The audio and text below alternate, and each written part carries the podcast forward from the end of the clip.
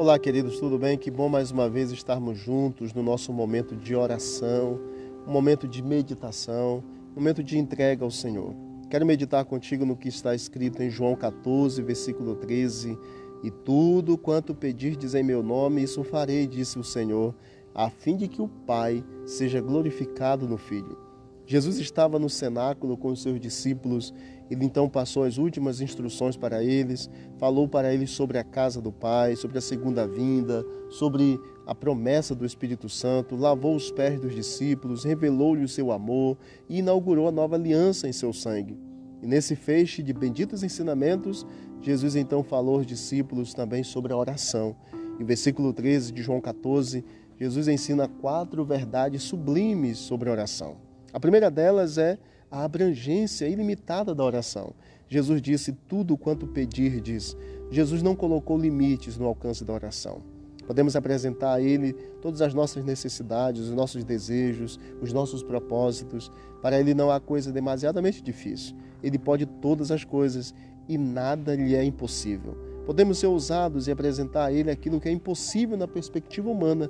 Ouse, peça ao Senhor o que o homem não pode fazer e o que a ciência não pode realizar, Deus ele pode. Em segundo lugar, Deus nos apresenta a mediação eficaz da oração. Não é no nome humano, é em nome de Cristo. Não existe oração forte nem pessoas poderosas em oração.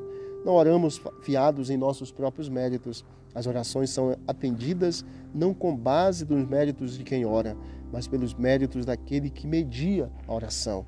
Ore, achegue-se a Deus. Em Cristo Jesus há poder para receber a oração e mediar diante do Pai para que a resposta venha. Não é a oração que é poderosa. Poderoso é aquele que responde às orações. Poderoso é o mediador das nossas súplicas. Em terceiro lugar, nós vemos a promessa segura da oração. Disse Jesus: Isso farei. Aquele que nos ensina a orar promete ouvir nossa oração e garante-nos que atenderá assim, sendo orar é unir a fraqueza humana à onipotência divina. Ore, busque. Orar as promessas de Deus é orar com plena ousadia. Ele não é homem para mentir. Em todas as suas promessas, nós temos o sim e o amém de Deus. Nenhuma de suas palavras cai por terra. Então, isso farei, disse o Senhor. E em quarto lugar, nós temos o propósito maior da oração. Por que Deus quer que nós oremos, peçamos em nome de Jesus Cristo? A fim de que o Pai seja glorificado no Filho. O fim último da oração não é o bem do homem, mas a glória do Pai manifestada no Filho. Quando o Senhor atende nossas petições e súplicas, o Pai é glorificado e o Filho é exaltado nele. A oração não é antropocêntrica, a oração é teocêntrica, Deus no centro. A oração não visa exaltar o homem, mas visa exaltar a Cristo. Tudo vem de Cristo, tudo é por meio de Cristo e tudo é para Cristo. Na mesma medida que nossas necessidades são supridas em resposta às nossas orações, o Pai é glorificado no Filho. Portanto, oremos, clamemos ao Senhor, entreguemos ao Senhor as nossas aflições, para que, em nome de Jesus, o Pai seja glorificado por intermédio do Filho. Então, fique com essa bênção. Nós temos a abrangência ilimitada da oração. Tudo que pedirdes, nós temos a mediação eficaz porque em nome de Cristo. Nós temos a promessa segura da oração porque Jesus disse: "Eu farei isso". E em quarto lugar, nós temos o propósito maior, que é glorificar o Pai por meio do Filho. Vamos orar então? Pedir a bênção de Deus? Oremos ao Senhor. Querido Deus, muito obrigado, Pai. Obrigado por mais esse dia que o Senhor nos concedeu. Obrigado pelas bênçãos recebidas e por teu cuidado também. Estamos aqui orando, clamando a teus por teus filhos, colocando a nossa vida nas tuas mãos e queremos interceder por todos os enfermos.